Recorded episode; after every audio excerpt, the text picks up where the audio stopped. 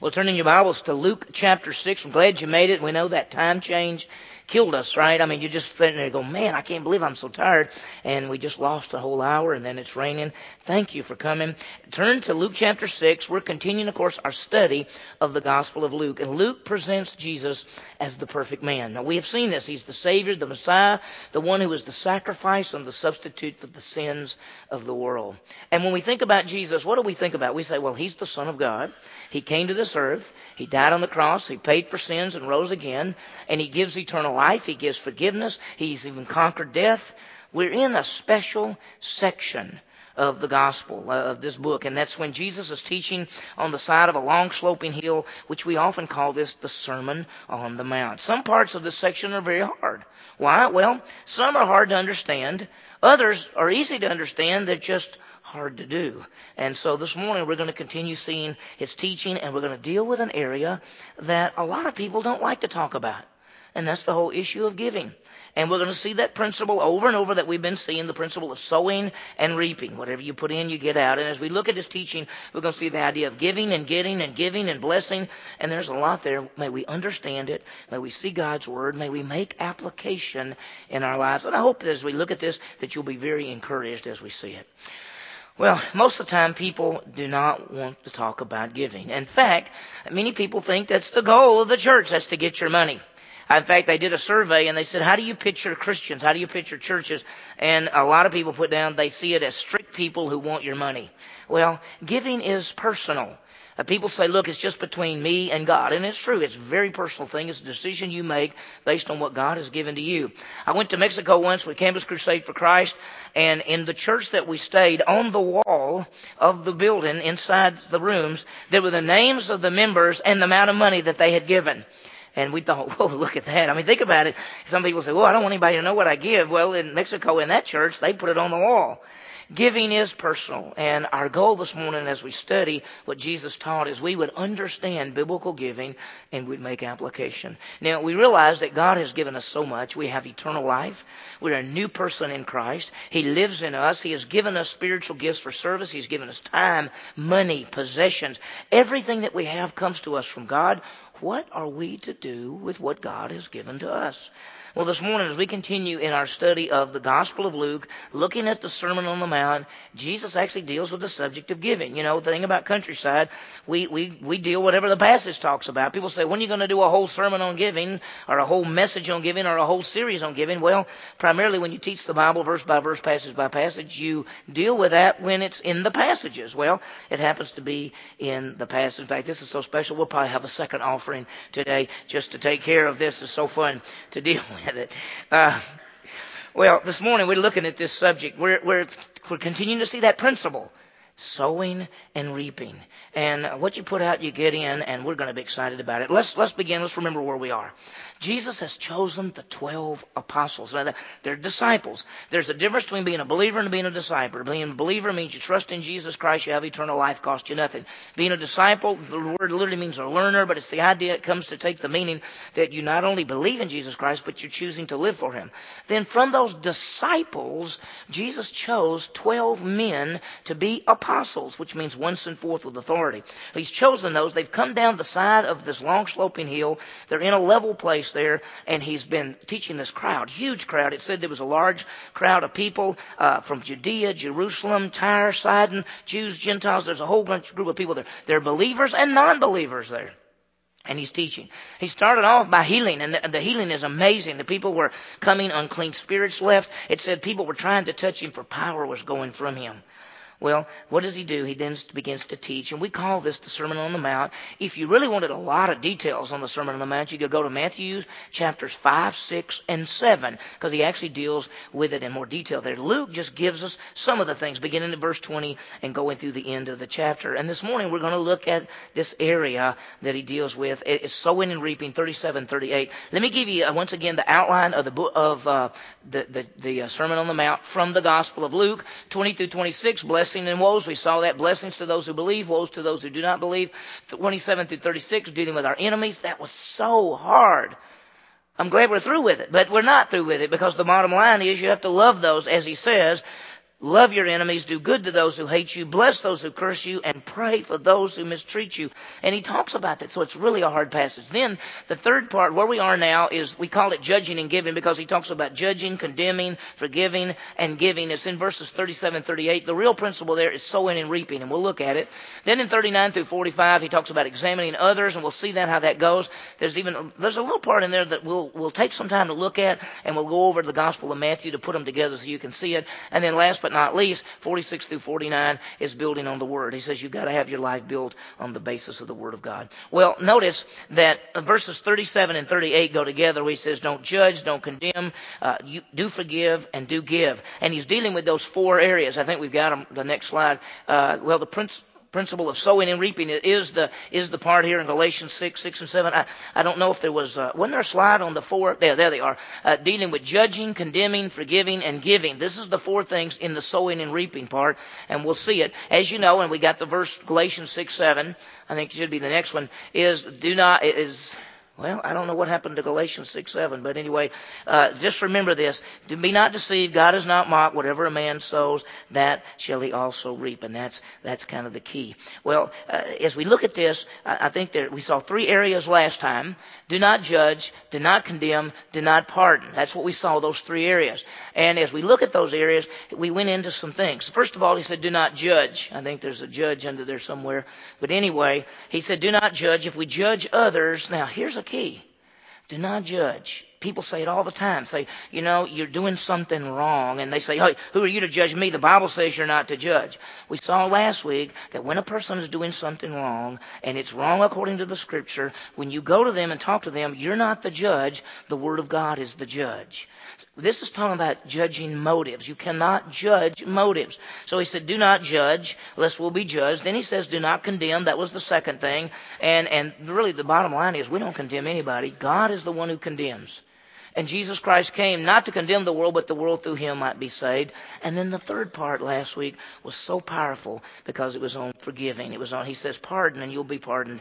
Talking about forgive and you'll be forgiven. He's talking about our fellowship, our fellowship with God and fellowship with others. If we do not forgive others, we will not be forgiven by our Savior Jesus Christ. Not talking about eternal life, but talking about fellowship.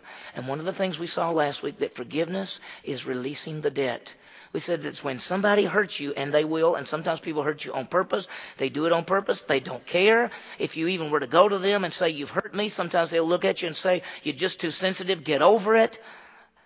And what you have to do is forgive. We forgive. If anybody wants forgiveness from us, if they come to us and ask for forgiveness, forgive them every time. If somebody does us wrong and they do not ask for forgiveness, you forgive them every time. Forgiveness is for your benefit. If we do not forgive, we'll become bitter and angry and depressed and we'll be out of fellowship. So in, in the sowing and reaping things, he says, don't judge, you'll be judged. Don't condemn, you'll be, you'll be condemned. Pardon, forgive, you will be forgiven. And now he moves to the area of giving. And this is powerful because notice what he says. Given it will be given to you. They will pour into your lap a good measure, pressed down, shaken together, and running over. For by your standard of measure, it will be measured to you in return. We want to think about this verse and see how it fits together. People don't understand giving. I want you to understand that. When I do membership training, we have one final section that I deal with giving from the Bible. And almost every one of them, I'll say, how many of you were taught this? And I'll tell, and every hand will go up. And I want you to understand they were taught something that is contrary to the Bible. I just want you to understand it. So this morning we're going to just touch on something that because many people don't understand giving. Many times people say this, I'm afraid. If I give away some of what I have, what if I need the money? What if I need it? How am I going to make it if I give it away? God says, give and it will be given to you. There are a lot of principles in the Bible about giving. In this particular passage, sowing and reaping, he says this, you give and it will be given to you. In fact, it'll be poured out. They will pour into your lap good measure, pressing down, shaken together, running over, for by your standard of measure it will be measured to you in return. So as we look at this, two things. We're going to look at the verse, and then I'm going to give you some biblical principles on giving, and we'll go through it. Look at verse 38. Given it will be given to you. They will pour into your lap a good measure, pressed down, shaken together, running over, for by your standard of measure, it will be measured to you in return. He says, give, and it will be given to you. By the way, this is a command. It's not a suggestion. He, in the same way that he says, pray without ceasing, that's not a suggestion. When he says, study to show yourself approved, that's not a suggestion, that's a command. This is not a suggestion, it says give, it's a command. Give and look at the blessing, it will be given to you. God always takes care of his children. When we give, God gives back to us. There's an old saying that says you can't outgive God. There's no doubt about that. We're to give out of what God has given to us and not fear. Trust him. Listen to this. This is amazing. This is Proverbs 11, verses 24 and 25. When man gives freely, yet gains even more. Another withholds and comes to poverty. You know what he says? He says, when you give freely, God's going to bless you. If you don't give, you're going to come to poverty. The sowing and the reaping. It's powerful. There are many in this room that you know what we're talking about. When we're talking about giving, you have given eh, giving and, and you have seen how God blesses you. Some of you do not know what I'm talking about. You've never understood the principle of giving. You've never seen the joy of giving. You've never taken what God's given you and trusted Him and said, okay, I'm going to give away this portion. It's an act of worship and love and trust. I'm giving it away. I'm trusting God. And you've never seen how He blesses you. It is beyond comprehension. I'm just telling you. Some of you are missing out. Notice what he says. They will pour in your lap a good measure. Pressed down, shaken together, running over. That was a picture that somebody would go and they got something and they said, go ahead and give me some grain. And they would hold out this like an apron thing and they would start pouring it in there and they're pouring, it says it's going to be poured so much, pressed, shaken down. We're going to make as much room, keep shaking. We're going to keep pouring, keep pouring. This is almost too much. Keep pouring. We're not through yet. We're going to keep pouring it in there. Running over. It's a picture of overflowing. God will bless you. Remember sowing and reaping? You give, you'll be given back. By your standard of measure, it will be measured to you in return. That's why 2 Corinthians says, He who sows sparingly reaps what?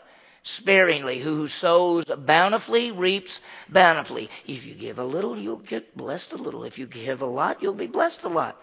That's the bottom line. We need to stop and think about some principles from God's Word concerning giving. Because this passage basically says, give and it will be given to you. And it'll be just blessing more than you can handle. By how you give, it'll be returned to you.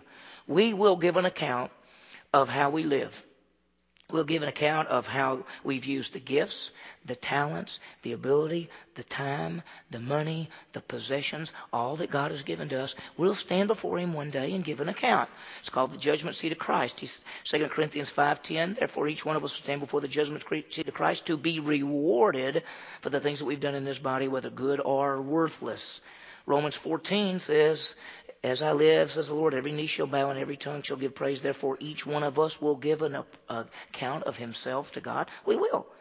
So one day when you stand before your Savior, and the whole issue of how you used what God has given to you, you want to hear him say, well done. I do not want you looking over at me saying, why didn't you teach us this stuff? Why didn't you tell me about this? I didn't want to miss out on this. It's truth. You do not want to miss out on this. So let's see what we can uh, look at from the Bible. Biblical truths we must teach in the Word of God. We must teach the Word of God in all areas. So let's, here's the first one. The first biblical truth is everything belongs to God. Everything belongs to God. He is the creator and redeemer of the world. He is the owner of everything. All things belong to him because he made them. Psalm 24 verse 1, the earth is the Lord's and all it contains. Why is it? Because he made it. Genesis 1, in the beginning God created the heavens and the earth. And God spoke. He did it all. He owns the cattle on a thousand hills, as they say. Everything belongs to Him, including each of us. Every one of us in this room, we are created by Him. Psalm 139 says He formed us. We belong to Him. All things belong to Him. John chapter 1 verse 3, all things were made by Him and not anything that has ever been made has come into this world except made by Him. So first of all, everything belongs to Him because He's the Creator. Jesus Christ created it all. Colossians 1, 16 and 17, all things were made by him, for him, and through him.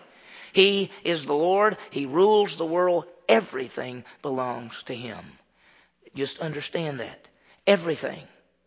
Number two, we are stewards of God.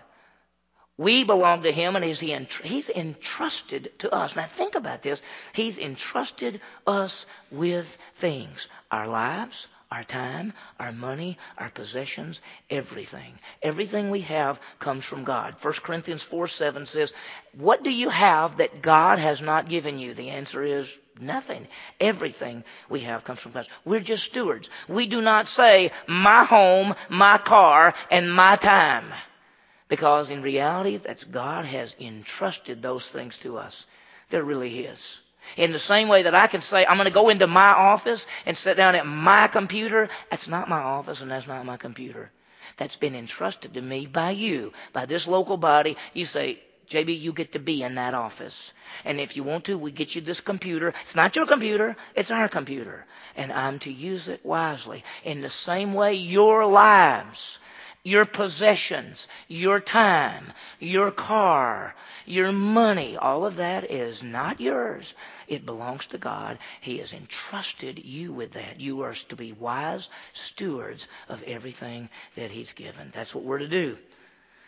We're to use it wisely. There, there, um, in a sense, there are three things when you think about money. There are three things we can do with money and possessions. We can save and give and spend.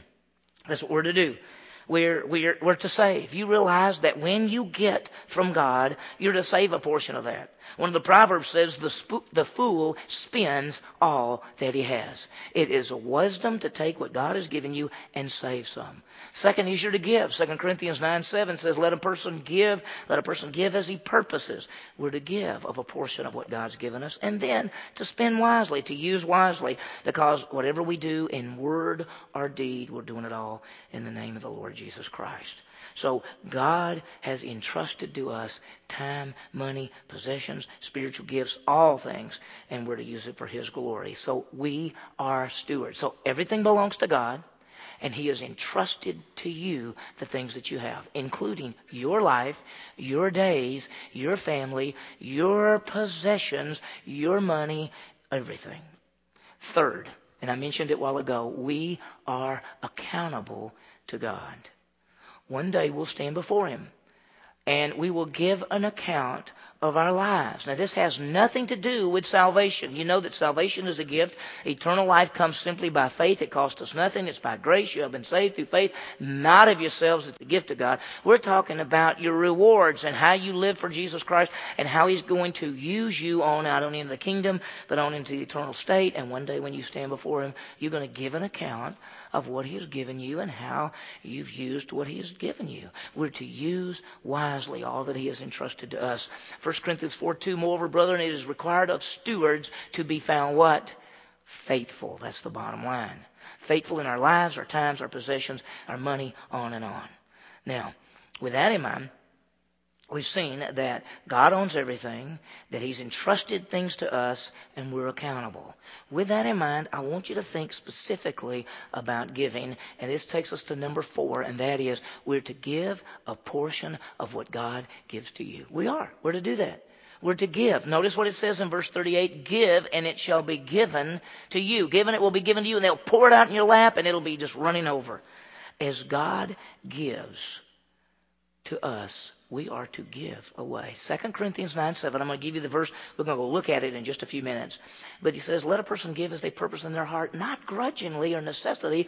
God loves a cheerful giver. I've taught this many times, so most of you know it. But if you look in the Greek, the Greek word for cheerful, do you know what it is? It's hilarious. We get hilarious from it. God loves a hilarious giver, a cheerful giver. This is not an option. This is a command. He says, Take what I have given you and give away. Whereas the Bible commands us to love and to pray and to study and to serve, he also, the Bible also commands us to give. What God has given to you, you're to give away a portion. We're going to see it in just a minute, but you give as an act of love and worship and trust. We'll talk about it in a minute.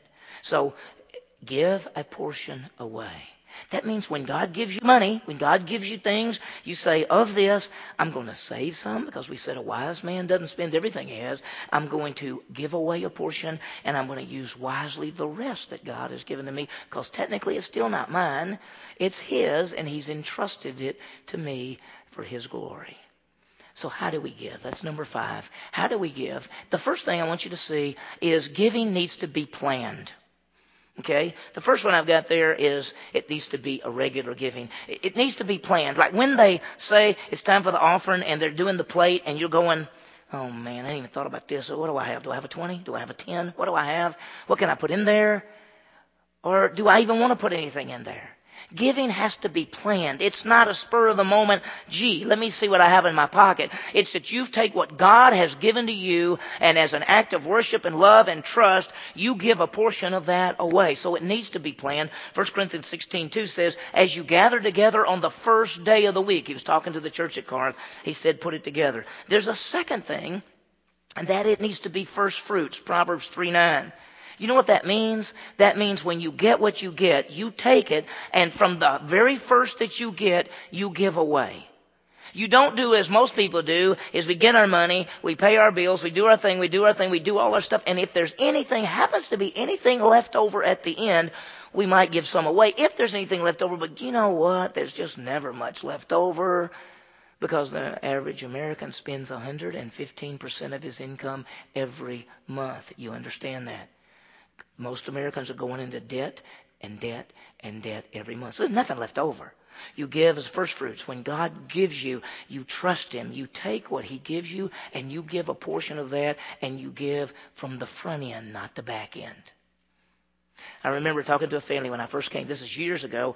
This great little family in our church. They were young. They were, and we were talking, and something came up about giving, and they said, "We wish we could give, but, but by the time we pay all our bills and do everything we're supposed to do and go over play, there's just nothing left." I said, "Well, flip it around. Take what you get at the first of the month, and you give away your portion, and you just come trust God that all the rest will happen." And you know what? It did, and it does. So it's planned. There's a second thing, and that it's purposeful. And I want you to turn with me. Hold your place in Luke, and I want you to turn to 2 Corinthians 9. Just turn over there, and I want you to see what he has to say, because I'm going to teach you something. If you don't know this already, it'll, it'll change you. You'll go, wow, I've never even thought about that. 2 uh, 2 Corinthians chapter 9, I want you to look at verse 7 and see what he says. This is how you give. You give purposefully. Notice, 2 Corinthians 9, I hope everybody's over there. 2 Corinthians 9 verse 7. Each one must do, and of course he's talking about giving because in verse 6 he says, He who sows sparingly will reap sparingly, he who sows bountifully will reap bountifully. Each one must do, must give just as he purposed in his heart, not grudgingly or under compulsion, for God loves a cheerful, a hilarious giver. Now I want you to notice, each one must do as he purposed. You decide what you give. It's not a law system. Notice it says not grudgingly or under compulsion. It's not some law that says you have to give a certain amount. You give as you purpose, for God loves a cheerful giver. I want you to understand something. I'm going to teach it very quickly. Look at this. When you talk about giving, there are actually two kinds of giving you find in the scripture. There's what we call free will giving, which is called free will offerings. It's acts of worship. And there's a thing called required giving, which we call tithes. There are three tithes in the Bible, by the way. This is not worship. Tithing is not worship. And we'll talk about it in just a second. Now, you see those two things. Free will offerings and, and uh, free will giving or offerings, required giving, tithes. Let me explain something to you. Just listen to me. From Adam and Eve, from the time that God created Adam and Eve all the way to Moses, as you look at the scripture, what you will find, there are free will offerings. They're acts of worship. When Cain and Abel, they brought their offerings. When Abraham brought his offering, Noah brought an offering, Isaac, Jacob, Joseph, they all brought offerings. They were acts of worship to God. So one of the ways that you find from Adam and Eve to Moses in order to worship God or act of worship was this, this offerings.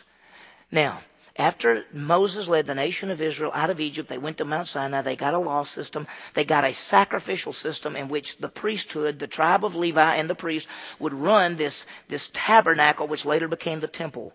He set one tribe apart. Here's what he said he would do.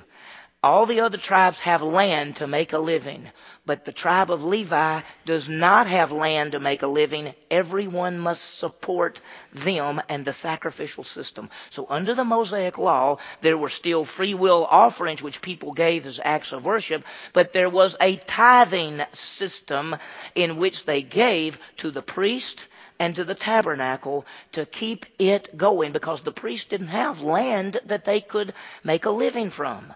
Now, under that was called the tithes. Three tithes. They gave 10% every year for the priest, they gave 10% every year for the tabernacle, and they gave 10% every third year for the widows, orphans, and priests. So the Jewish people gave 20% of tithes every year for the priest and the tabernacle. They gave 30% every three years that were not acts of worship.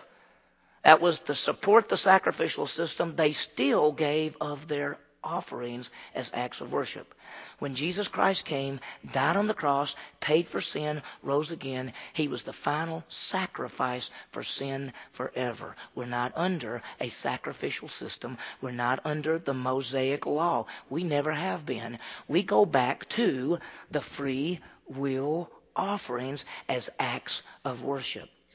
Every one of you in this room, you're not under a tithing system. You're under the grace system as an act of worship. You give a free will offering. That's why on Sunday morning we talk about our offering. We don't say tithes and offering. We're not under a tithe system. If you want to put yourself under a tithe system, you have to give 20% every year, 30% every three years. You take it to the storehouse of the temple. The temple was destroyed in AD 70. It's not been there since. So if you want to give it to me, you can. But that, there's no place to take it. So bottom line, you're not under a tithing system, you're under a grace system. You're under free will offerings as an act of worship. And when you give, you give in a threefold way. I think that you give as love, worship, and trust. First of all, love.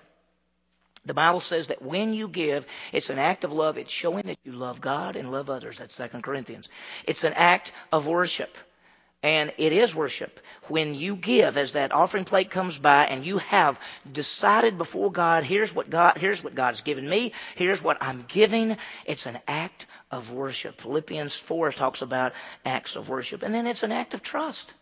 Listen, if you had $100 and you gave away 20, you're going to have to trust God that you can live on 80 like you would have lived on 100. You're going to have to trust Him. That's part of a walk of faith. He says, I want you to trust me. I want you to give away a portion of what I give you so that you trust me.